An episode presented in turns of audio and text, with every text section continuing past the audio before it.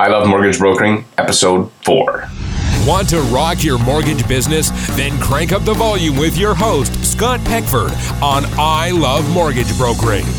Hi, Broker Nation. I'm thrilled to introduce our guest today, Dennis Brunet. Dennis is a mortgage broker with Mortgage Architects based out of Winnipeg. He has been a mortgage broker for about 23 years and is one of the most successful brokers in the country. Actually, to get on I Love Mortgage Brokering, you have to be killing it. And I'm stoked about this interview. Hey, Dennis, are you ready to rock? We're ready to rock. Awesome. So, the first question I want to ask is just tell us a little bit about yourself and about your business. Okay, well, I've been, uh, I started in the lending side back in February of 89. And then in November of 93, I ended up uh, jumping into the broker side. I had been offered, it was a, the downsizing of the trust companies. And what had happened was I was offered a couple of jobs with a couple of different lenders. At the time, Winnipeg only had maybe two or three brokers in town, and that was the basis of where we were generating our leads on the trust company side. And I said, you know what, I'm going to give it a shot because if these guys are making money doing it, I should be able to do just as good as they should because I'm probably a little bit better of a person than they are. That's uh, awesome. So I took off. so, so I ended up taking off with that, and I started working out of the basement of my house. Uh, then I worked for another. I worked with another company doing some of the private stuff. Uh, formed a partnership with somebody, and then in '96, like a bad divorce, that didn't work out, but ended up going individual, and have been working individual ever since. And so, how long have you had your own company? Um, it, for lack of a better term, since October of '96. And then just to get a, a, snapshot of sort of where you're coming from, can you just tell us like sort of how many uh, sub brokers and assistants or licensed assistants you have at your office, just to get a an idea of what that in looks Manitoba, like? In, in Manitoba, um, as far as licensed assistants go, we, we don't necessarily need to need to have them as licensed unless they're going to talk about mortgage documentation. Mm-hmm. Um, I used to have somebody who would fall underneath the category of uh, of a salesperson who I had as a right hand person, and then she ended up going out on her own to become a, her own individual broker. Um, I've got one assistant right now who processes not only my paperwork but the work for the office. And with that, we've also got six additional brokers here in my office, and we're looking to add on another two to three over the course of the next couple of months.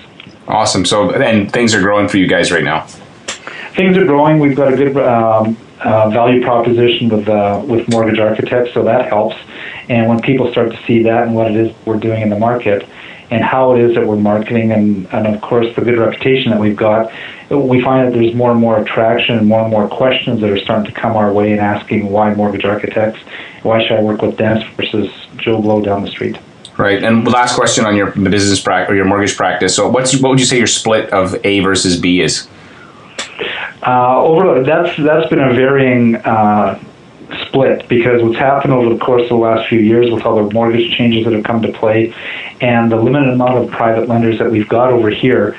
Um, we used to be probably 75% A and 25% B, and that would be primarily residential. But over the course of the last couple of years, we're starting to see that uh, going more so towards about a 50 50 split right now.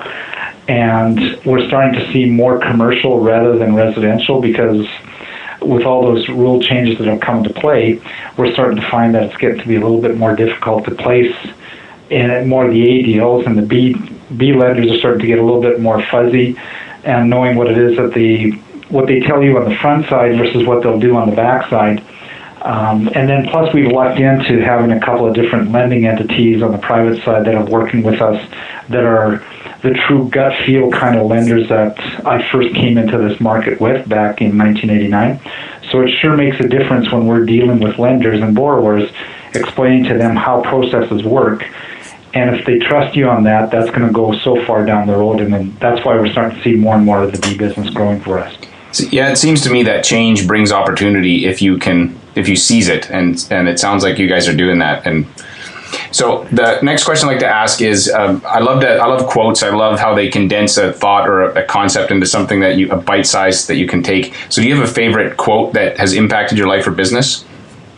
Um, it's kind of funny. I got one of these little tent cards that I bought probably about 20 years ago, right after or right when I first started, and it uh, has a slogan on it. and I still have it in front of me, and it says, um, "Winners never quit, and quitters never win."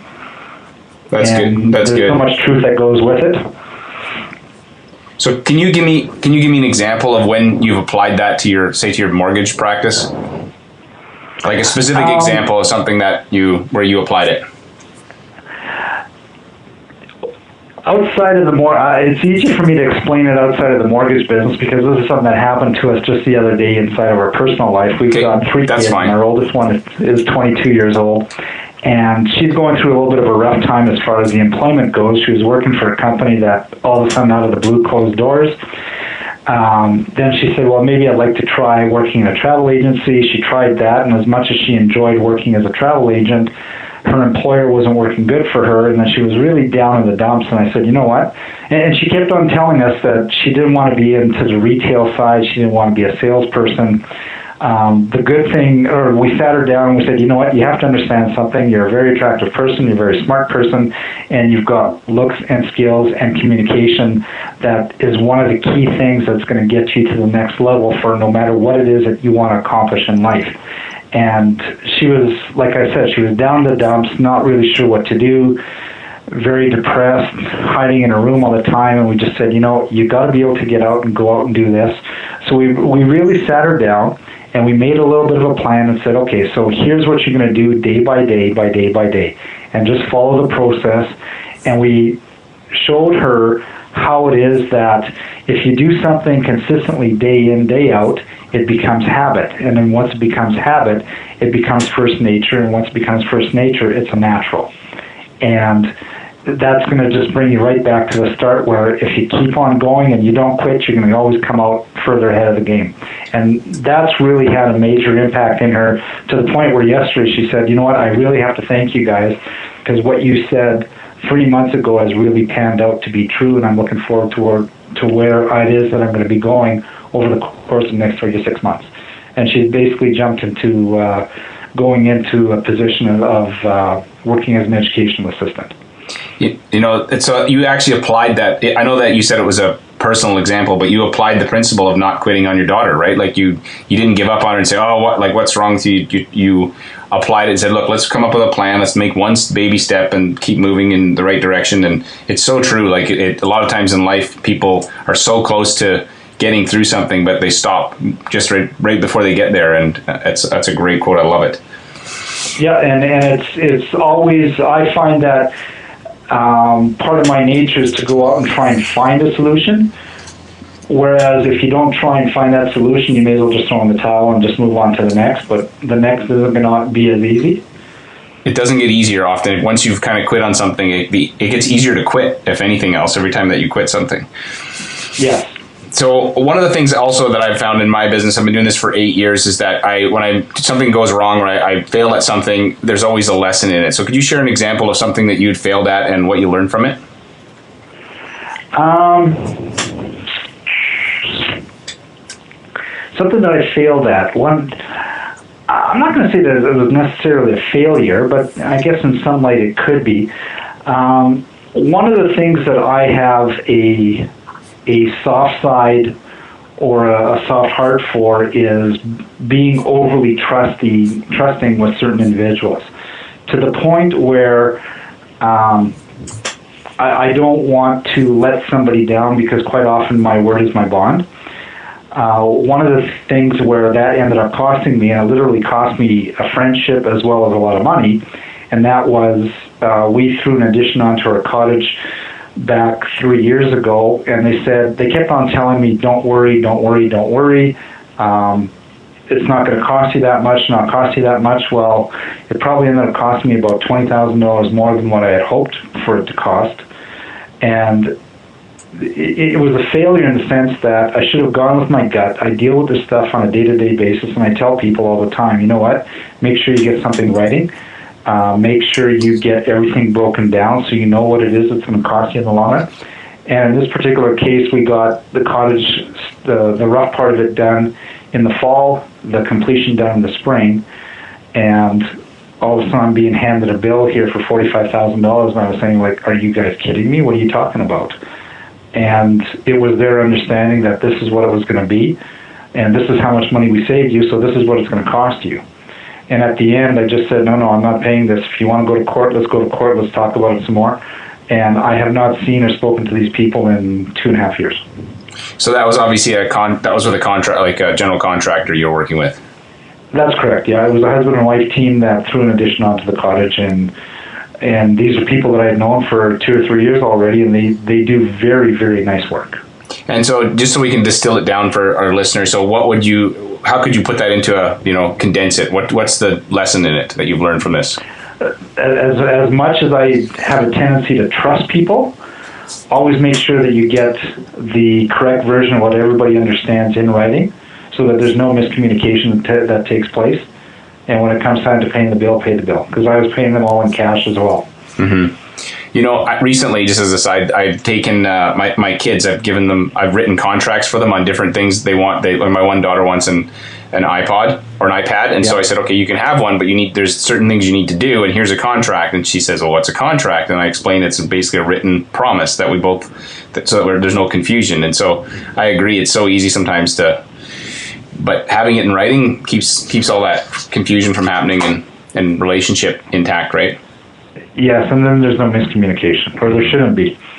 So the other thing I've noticed about successful brokers is they all have a system or process, and they're willing to adjust it or tweak it in order to get better results. Can you share an example of a sales process or a follow up process or something that you've done?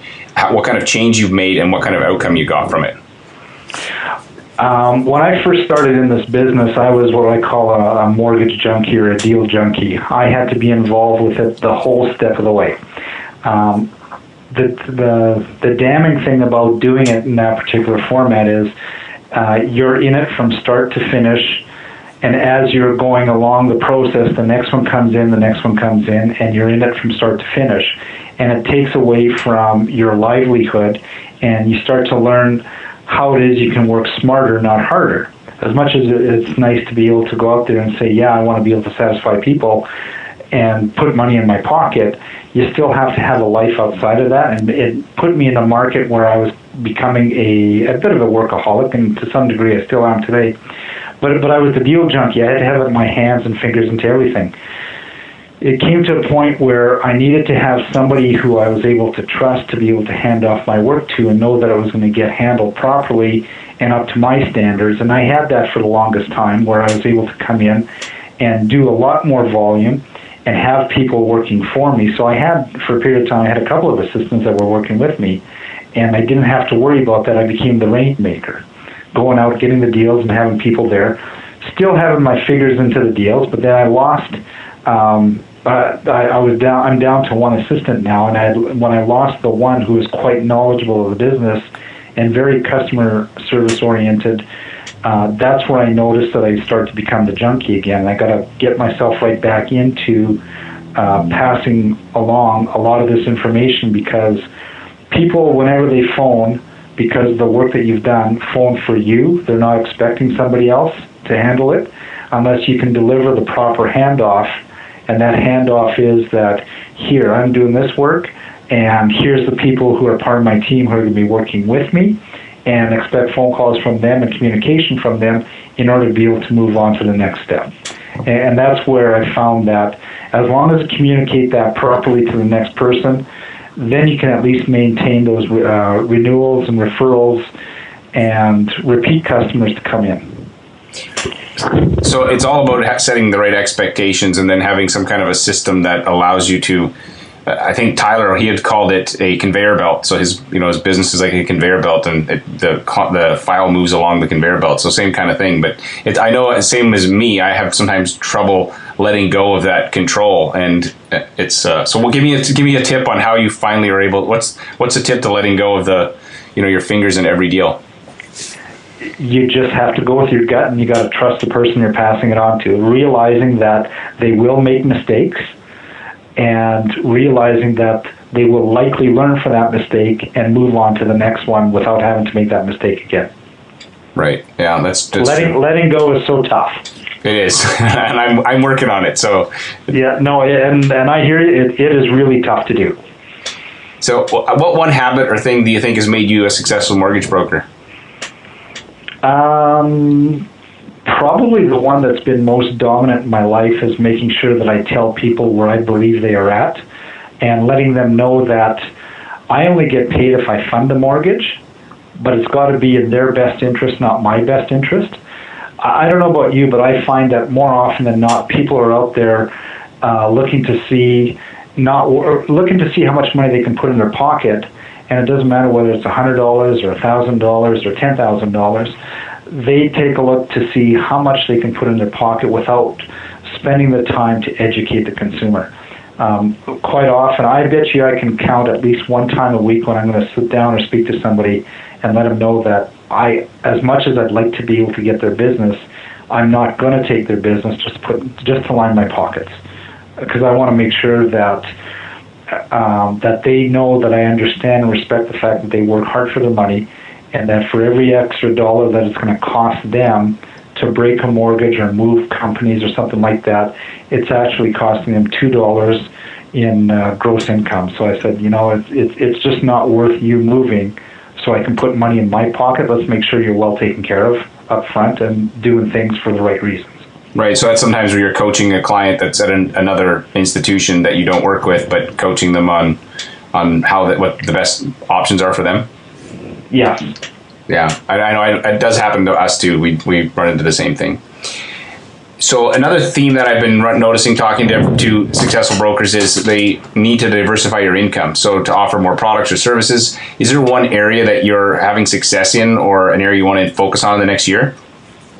Uh, yeah, and actually it was one that was launched by Mortgage Architects just recently. And this is something that just came naturally because every so often, like I mentioned earlier, I'm always trying to find ways to be able to help people. And every so often, when you're dealing with people who are on the self employed side or, or in a business that's in a growth mode, they're always looking for different ways to finance. and, and when they're looking for that, you have to be able to try and provide, in my opinion, different options for them. You can sit back and say, well, you know what, no, I only deal with mortgages, or, you know what, I know somebody who can help with this particular situation. And recently, Mortgage Architects came out with um, their factoring of accounts receivable and equipment leasing. And as it turns out, uh, that's we're on the cusp of getting a deal signed off right now with uh, a restoration company who gets their monies paid to them by insurance companies but they got to wait 90, 120, 180 days for their money. But in the meantime, they're still putting out all their money up front, and they need to be able to catch up, and the banks aren't helping them. So we're doing an AR financing uh, program with them, which is going to help them out substantially as far as their growth goes, as far as getting additional business. But at the same time, it's going to provide uh, additional funds for me because every time that they use the service, I'll be getting a check coming into my account. And I just looked at it. All I want to do is help somebody. Right. And so, just for anybody who's listening who doesn't know what AR factoring is, can you explain that? Um, account receivable factoring is uh, the easiest way to say it is something like this. Let's say you have an insurance company by the name of Lloyd's of London. And, and this here's an actual example. Lloyd's of London uh, financed a hotel here in Winnipeg that had uh, some water damage, and it sounds like the total insurance coverage that's going to come into play is anywhere between five and six hundred thousand dollars. Well, the insurance company has to hire a restoration company to go out and do all the work to help replace everything, uh, store everything, and restore everything uh, to bring it back to where the company was before the damage happened. And it's going to take about three to four months for that to happen. Well, this happened two months ago, and the the restoration company is going to still be waiting for about another four months before they actually get uh, the check from Lloyd's of London to pay them. So they've got a nice big receivable. It's got a good margin in it, and they have no access to that receivable right away because the banks will typically only finance a receivable for anywhere between 60 and 90 days from the time that you start the work till the time that it should be paid out. And if they don't finance that, then the next thing you know, the the uh, the entity, the restoration company, is going to sit back and say, uh, "How do I operate? Because I don't have any more money. I'm waiting for all this money to come in." And in this particular case, they're waiting for about 1.6 million dollars in receivables from various insurance companies. And what we're doing is we're packaging a program together whereby they can take the receivables from these insurance companies and get it paid to them usually within a couple of days of them submitting the invoice, rather than waiting for six months to get paid. And then they can And pay their guys. And, to- yeah, they can pay their guys and use their profit, and still have some margins there uh, down the road, and continue to grow their business. right. That, that's a yeah, it's a fantastic program. You've given it. You're, you're tweaking my my brain to start looking into that a little bit more too. It, it's you know it's really a no-brainer because the easiest way that I promote that is when you're dealing with somebody who's self-employed, you get an idea how they feel for their businesses, and you find out what their receivables are. And if they're dealing with governments, if they're dealing with insurance companies, any of these blue chip companies, uh, and it takes a while to receive for them to receive money off of it, this is really a no-brainer for them because it's it's just so natural, and they get their money quick, quick, quick. That's awesome. And so we were chatting before we got on the air about just life and stuff. And so, how do you balance running your mortgage practice and family? And you you said that you were, you know, recovering workaholic, which I feel like I am sometimes. And so, give me some advice on what you'd do there. Uh, that that's always been a challenge for me because I am a bit of a workaholic. I'm a kind of person who doesn't need a lot of sleep, so I can usually get away with about four or five hours of sleep. And my wife yells at me because I'm up at five o'clock in the morning. I'm at the office at six, and I'm usually back home by six. But over the years, because I've mentioned earlier, I was a deal junkie. I had to be involved with everything. Technology has evolved, and you know what my technology skills are like, so that's always going to be a challenge. But I have found that uh, technology has stepped in to be able to make life a little bit easier for uh, stuff that needs to take place on the weekends and the evenings, to the point where now I make it seasonally adjusted so that uh, during the summers I'm four days at the cottage, three days at work, but when I'm at work I'm working 12, 15 hours a day. Uh, but nobody else is around to bother me. But when I'm at the cottage, I'll work three or four hours in the morning on a Friday, three or four hours in the morning on a, on a Monday, but I get to enjoy the true family time because we'll go out on the beach or go on the boat or go out and do something and, and spend time with the family in that respect. The rest of the year outside the summer, it's the kids keep us very active with the different kinds of sports. And I've always made it a point to never miss any of their events unless I'm going to be out of town.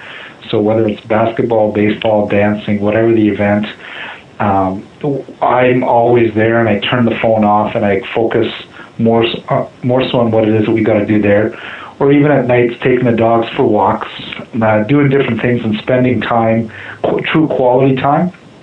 A lot of people will, in my opinion, misplace quantity time versus quality time, and the quality is the time that you spend with your family versus the amount of time you spend with your family.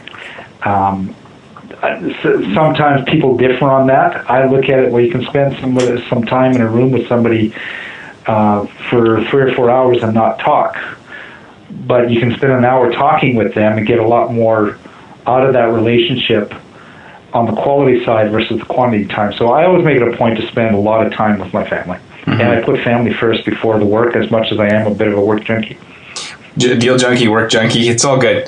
It, it- you know, it, it's it, I agree with you on the quality time. It's all about focus and being being there and not being on your phone and you you know uh, just be when you're at the cottage, be at the cottage, and when you're at the basketball game, just be there. And when you're at work, be at work and just head down and work and don't don't mess around. Definitely. So, so now we're going to move to the rapid fire questions. You can answer these with a little shorter answers, and so I have a few more questions for you. So the first one is: What is the number one thing holding back most mortgage brokers from being successful? uh, the number one thing holding them back, I think it's their fear to become successful and give people the honest, uh, or, or give them the true goods as compared to just focusing on how much money they're going to make on a deal. Yeah. So not thinking they're thinking about their own needs and not the person that they're trying to serve. Ex- Exactly. I, I hear so many people say, "I don't wake up to to make five hundred bucks. I don't wake up to make a thousand dollars." Well, you know what? That five hundred dollar deal can translate into a three thousand dollar deal down the road. Uh, just because you spent the time, whether it was uh, ten minutes or an hour or two hours, helping somebody out, because one day they're going to need that other one, or they know somebody who's going to be uh, requiring that kind of information that you're prepared to give them. And do you have like an internet resource or software or program that you use to make your business more successful? Who me? Yeah, I know. I I I kind of I kind of I chuckled. Yeah, you have a computer in your office, right? I've got a computer, and yes, and I've got the BlackBerry. Uh, no, I don't. You know what? I I've, I usually rely I, I, I'm a bit of a sponge when it comes time to listening what people have to say about the technology side, and I pass everything on to people who I believe know that and specialize in that. I've chosen not to understand and focus on a lot of the stuff on the technology, but I definitely do listen to what it is that people have to say about it and try and find different ways to incorporate it into my business. But is there anything special and in particular? No. Uh, through Mortgage Architects, I know we just launched a new website, which for the most part has been a, um, an adaptation of uh, a bunch of requests of people looking for different things to be able to make it work. Is it perfect? No, but can accommodate the bulk of what it is that most people need to be able to make their job easier on a day-to-day basis? I believe so, yes, and it's only going to get better. Right. Yeah, they do have. There are some definitely some good tools out there for brokers from different brokerages that you know they try to make your job easier. So, if you had one book you'd recommend, what would that be? Uh, one of my favorite books that I read, it's not a big one, it's about 130 pages, is called Raving Fans by Ken Blanchard. And in essence, what it does, it's nice, simple reading. Uh, you could you could read it in a night quite easy, but it just takes you from uh, what most people would view as regular expectation to bring yourself up uh, to to offering exceptional customer service. And there's really nothing special that they're doing other than what people should be doing on a day-to-day basis. It's just going, it's showing people how to go that one extra step. Right. Yeah, I've actually read it before. It's a, it is a good book.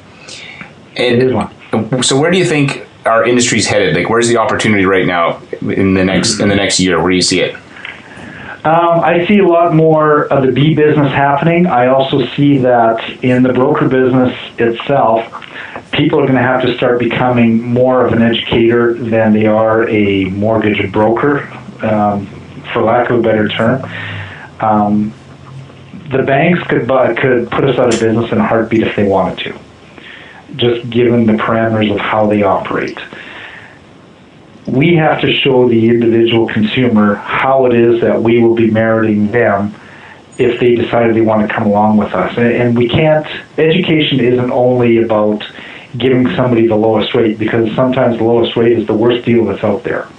Uh, I just find that our industry has to start teaching people what to look for, what not to look for, what they should be focusing on, and taking a look at what's good for the consumer on a short term basis and a long term basis. Look to see what their goals and their needs are, um, knowing full well that stuff's going to change and it is a moving target, but they have to pay attention to what's going to be the best in the best interest of the consumer. To me, that's where the industry is going to go, and if they if we follow that, uh, it, it's going to be really interesting to see how much the business is going to grow. Uh, the other side of it is is knowing products. You, you got to know what's going on. There's probably today well over 500 mortgage products available to consumers, but at the end of the day, it's it's how it's dressed and how it's flavored. Um, you go to Royal Bank, you got 10 mortgage products. Well, okay, so that's 10 mortgage products. But how do they dress it? And if you know how each one dresses it, that's great.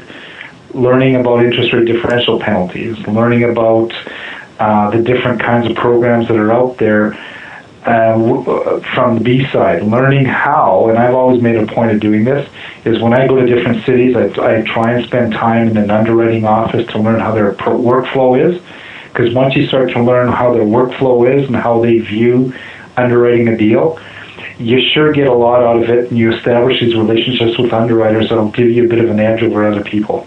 So those to me are, are going to be keys as far as building a successful operation and seeing what's going to happen down the road and being a participant. Don't sit back and wait for everything to come back to you. Right. That's good. That's good advice. And then this is one of my favorite questions. So if you woke up tomorrow, you'd sold your business, you moved across the country to a place about the size of Winnipeg and with, with the same temperatures from, so maybe, I don't know where that would be, but somewhere that's just as cold. I could, let's, or I will put you somewhere warm, somewhere warm. You have none of your contacts. You've sold your, your you can't talk to your old con, your, you have contracts. You can't talk to your old clients. So what would, and you wanted to build a mortgage business again. What would be the like three things that you'd start doing to build your business? One of the very first things I look at is to see what's going on in the market as far as advertising and who's doing what. And this goes back to when it is that I first got into the businesses. let's open the yellow pages and see who's doing what, what kind of things are being advertised. Typically, that's going to give you an idea as to what's going on. Um, once you've got that part of it, then you go to the next step. And again, this is the guy who's not the techie guy. Uh, then you go and do your search on the internet to see what's being offered in an area that you're going to be moving into. Um, those are going to be the keys as to what competitors are doing, what they're really focusing in on, and with the knowledge that you've got in the background and you build on your strengths, that's going to tell you what it is you could be looking at or you should be focusing in on because it's missing in the market. Then the last part of that is getting in touch with a bunch of realtors and a bunch of financial planners and show them how it is that you're going to be able to provide value to their particular operations. Because more so, I mean, I've never built my business on a real estate, uh, on realtors. I can count on one hand how many real estate agents I deal with. And, and that's probably been true since the day I started business. And that's been purely my choice. I can tell you quite honestly that I have missed out on a number of opportunities because of that choice, because I, I choose not to be at a real estate agent's beck and call um, at 10 o'clock at night on a Saturday night or 5 o'clock in the afternoon on a Sunday afternoon when I'm getting ready to have dinner with my family. Uh, there's no deal that's going to be that important that I have to do that. Um, they'll they'll all treat you the same, and that was just something that I found out way back when everything was a last minute thing. So I chose not to deal with them, but but I did choose to deal with people who understand who I worked or how I worked and where it is that I was going to be focusing in on. So if they knew that I, if I told them that yes, here's what the expectations are, I'd set the expectations. Uh, we've had some real funny markets here recently where we have bidding wars and people are going in unconditional, uh, always dangerous. And you tell that to somebody and realtors get upset with you, and I just tell them, you know what, this isn't how it is that I would have pre-approved a deal. And if you don't like it, I'm sorry, I can't help you or I can't help the customer on this. And I let the customers know that that's not how it is that I run a practice. Um, but if you build that stable of realtors who understand how it is that you do business and what their expectations are going to be, and then you deal with financial planners because one of my bigger strengths has been with financial planners, and I always try and build that part of it up knowing full well that you're building that fence around their asset base, they're prepared to work with you. And that's what it is that I would recommend uh, doing if I were to move up into a different market. Some somewhere warmer. And so I'm just going to recap that. So first thing is research. Second is find a gap in the market, something that you can you think, hey, I could. There's a problem here that I could help solve. And then the third thing would be to network with uh, local professionals and try to add value so that you're like hey i'm gonna i can show you how i can help you build your business but also set some parameters around it so that you're not like you said on their you know uh, on speed dial and they're phoning you at 11 o'clock at night and and you're trying to you're trying to chill out at the lake and oh uh, we can do this at the lake what's that well, I can still do it at the lake because I do some work at the lake. It's just I'm not going to be doing it on Saturday night at ten o'clock. Right. Okay. So the last last thing, are you so this has been a fantastic interview. Thanks for you know taking us through where you've been and from deal junkie to AR, accounts receivable, you know, financier, and all these other cool things that you're doing. Are you guys hiring right now? Yes, we are. Okay, so where can people find you online? Um, my website is mortgagewinnipeg.com. Uh, I've had that domain name for years and years. Uh, that's one way, or else uh, just picking up the phone and phoning us in the Winnipeg uh, Mortgage Architect's office in Winnipeg. Okay, and, and also for any of our listeners, if you go to ilovemortgagebrokering.com and you type in Denis D E N I S, you'll be able to find his this show in the show notes, and I'll have a link to the book and also a link to Denis's website so that you can connect with him if you are in that market. Anyways, any last piece of wisdom that you'd like to leave us with? No, it's always a pleasure because I like learning some stuff off of you as well. Okay, awesome. Thanks, Denis. Great. Thanks a lot, Scott. Where the best mortgage brokers get better. I Love Mortgage Brokering with your host, Scott Peckford. Hey, Broker Nation, Scott Peckford here. Have you joined our VIP club for mortgage brokers yet? If not, you're missing out. We share exclusive content not available on the web or the show. We share scripts, step by step guides, and other insider tips to help you save time and make you more money. I can't tell you how many times after I turn off the recorder, a guest starts sharing some awesome advice or a script or, or a tip and I take the best of this and share it with my VIPs. If you want to get on the list, visit ilovemortgagebrokering.com slash VIP. That's ilovemortgagebrokering.com slash VIP. Oh, and one other thing. Since this is exclusively for mortgage brokers, there is a skill testing question. Good luck, and I hope you continue to rock your mortgage biz.